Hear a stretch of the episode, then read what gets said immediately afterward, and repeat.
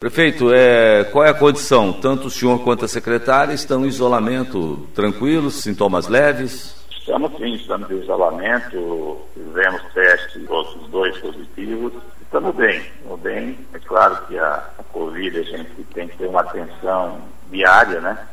Mas os sintomas são leves. Ah, é, prefeito, é só para destacar, hoje nós amanhecemos com uma nota, um manifesto assinado por várias entidades aqui de Foz do Iguaçu. Eu vou citar algumas delas para que o senhor, é, eu não sei se o senhor já teve acesso a essa nota, teve acesso?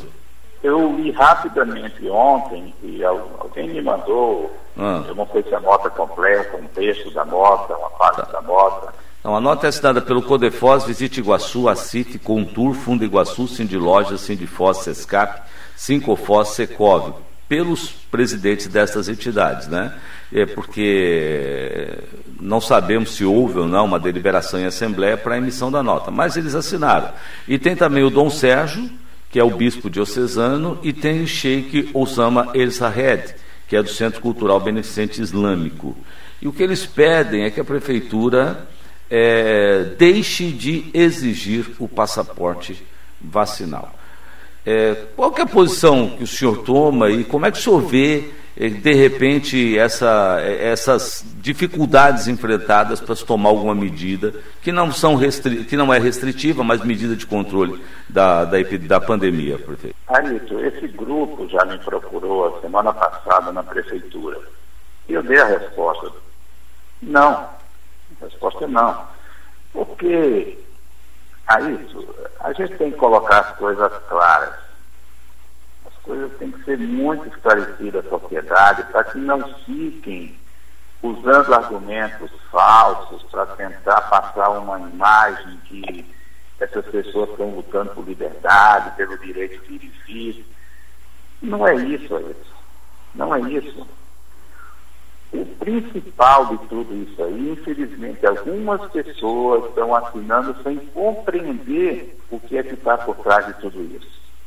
Essa nota deveria ser chamada a nota de solidariedade aos que não querem se vacinar. Hum. Porque quem está organizando essa nota são algumas pessoas, e algumas dessas entidades, não são de todos, algumas, algumas pessoas que não se vacinaram, que são deliberadamente contra a vacina e falam isso em todos os locais que são contra a vacina, estão organizando, pressionando essas entidades a tirar uma nota pública contra a carteira de vacina, porque, claro, aí esses cidadãos que é contra a vacina, que não se vacinou, ou, ou esses, são, são poucos. Eles não vão poder entrar na prefeitura, não vão poder em alguns eventos que as medidas em Foz do Iguaçu são, são, são medidas tão duras como outros estados adotaram. No hum. Rio de Janeiro, você não entra no Cristo Redentor se não, se não tiver uma carteira de vacina. E veja, nós estamos pedindo a carteira de vacina.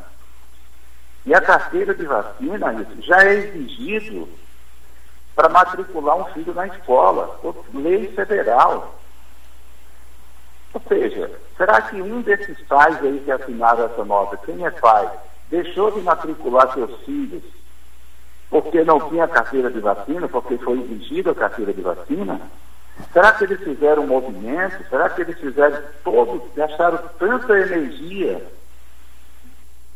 Não fizeram nada disso, porque eles sabem que a carteira de vacina tem um objetivo, quando você pega uma criança numa escola que não tem a carteira para vacina, a atualização da, da, do esquema vacinal, chama os pais, repreende os pais e diz, olha, tem que colocar em dia a carteira de vacina para trazer seu filho para a escola.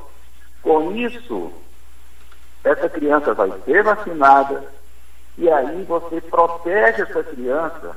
E a mesma coisa com todos nós, com os adultos. A medida é para proteger, a medida não é para tirar a liberdade, porque se fosse para tirar a liberdade, a carteira de vacina, esse povo deveria estar fazendo campanha contra a carteira de vacina hum. das crianças, que já existe há muitos anos. Então, é tudo um, uns argumentos falsos existentes ali no meio para poder encobrir que, na verdade, estão protegendo pessoas que são contra a vacina e que não querem se vacinar. Esse é o objetivo real desse movimento criado por alguns e que estão levando para as entidades. E eu fico triste com isso. As entidades assinais têm enxergar sem enxergar o que está por trás disso tudo. O, o prefeito, ontem o, a secretária Rosa deveria se reunir com o Conselho Municipal de Saúde. O Conselho reclama não ter sido ouvido até agora nas decisões que foram adotadas, tecnicamente, em termos de, de medidas para se conter a pandemia aqui em Foz do Iguaçu. Foi uma falha não, trazer o Conselho para essa conversa ou, ou não caberia nesse momento? Não, eu acho que é sempre bom ouvir o Conselho de Saúde, sempre bom. Talvez assim, o tempo foi tão curto aí, veja bem, nós voltamos de férias, aí faz uma semana, uma semana e pouca. Né? E aí você veja que chegamos num. Chegamos com um tumulto nas UPAs, hum. chegamos com um avanço inesperado de casos. Ah, a gente se debruçou, é tanto que nós chegamos no aeroporto, fomos direto para a UPA. Não viemos nem em casa deixar nossas coisas, fomos direto para a UPA para reorganizar o sistema de saúde, para reorganizar a, o atendimento. Hoje você vai na UPA, você vê que não tem mais aquele movimento absurdo que tinha ali nos primeiros dias de janeiro. Então, a gente se dedicou a reorganizar o sistema de saúde, a buscar insumos de laboratório para garantir testes, para e as reuniões foram feitas pelo comitê. Não deu tempo para a gente fazer tantas reuniões com tantas entidades. E o Conselho de Saúde, com certeza, eu acho que é muito, muito importante, é sempre bom estar ouvindo. E eu tenho certeza que a secretária Rosa nunca teve a intenção de deixar o, o Conselho de fora. Talvez por esse ritmo de trabalho aí, por ser um período de férias, que o Conselho está de férias e terminou hum. marcando a reunião. Ah, o senhor tem uma outra situação que é complexa, que é a questão do transporte coletivo. Inclusive, há agora um, um conflito estabelecido de informações sobre a aquisição de créditos ou de, de passagens, né? O consórcio diz uma coisa, o Fostrans diz outra. Prefeito, como é que está essa, essa questão?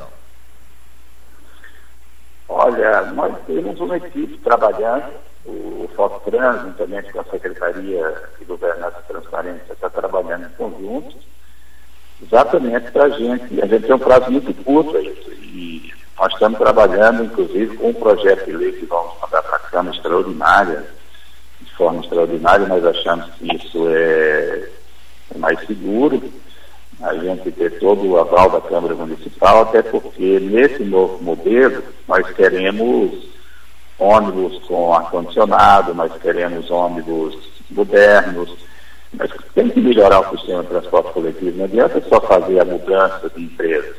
E para isso, claro que aí poderá, poderá, por exemplo, vai ter, poderá ter um, uma necessidade do município aportar algum recurso para essa melhoria do sistema de transporte coletivo.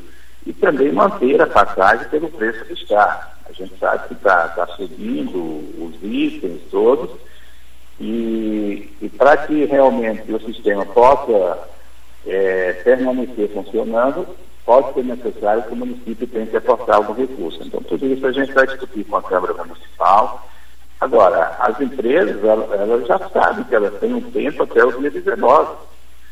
E as empresas não podem ficar com crédito do cidadão. O crédito tem que ser devolvido ao cidadão. Hum. Então, quando se compra algo, você está colocando recurso no cartão, é, esse recurso é do cidadão, ele tem que ser usado. Então, de preferência que esse crédito é, ele seja, ele seja ressarcido ao cidadão. Então essa é a recomendação da prefeitura, é adquirir o crédito até no máximo para que seja utilizado até 19 de fevereiro. Até o dia 19, exatamente. Tá, o senhor falou aí que não descarta essa possibilidade de subsidiar o sistema. O senhor fala não no sistema emergencial que vai funcionar até a licitação, mas no próximo modelo? Não, no sistema emergencial. Ah, no emergencial. Porque aí, porque aí veja, a gente precisa recuperar a, a qualidade do serviço. Hum. Como é que a gente vai conseguir recuperar se você mantém ônibus velhos, ônibus sem ar-condicionados, ônibus inadequados, enfim. Para isso, você tem que ter um sistema melhor pelo mesmo preço. Para você melhorar, você teria que necessariamente aumentar a passagem. Nós não queremos aumentar a passagem. Hum. Nós queremos aqui permaneça esse mesmo preço, mas que não fique esse sistema ruim que está aí. Certo. Que a gente consiga melhorar. Para melhorar, é preciso a prefeitura aportar um recurso para ter essa complementação dessa melhoria. Tá. Prefeito, onde entra a população nessa, nesse seu processo aí? Bom, a, a população, aí, nós vamos fazer, como é um sistema emergencial, nós vamos, é, ainda não vai ser feitas audiências públicas nesse momento, porque não daria tempo da gente fazer, porque a gente sabe o quanto isso é demorado. Mas para a licitação, sim, a licitação aí será feita por um longo período, aí nós vamos fazer um amplo debate, um amplo a participação de todos os segmentos, das universidades, é, dos usuários, de todos os segmentos de transporte coletivo, para que a gente realmente possa ter um sistema aí que seja é, satisfatório para todos. Ok, então, prefeito, obrigado por sua gentileza de nos atender. Boa recuperação ao senhor e à secretária, ok? Obrigado aí, bom dia.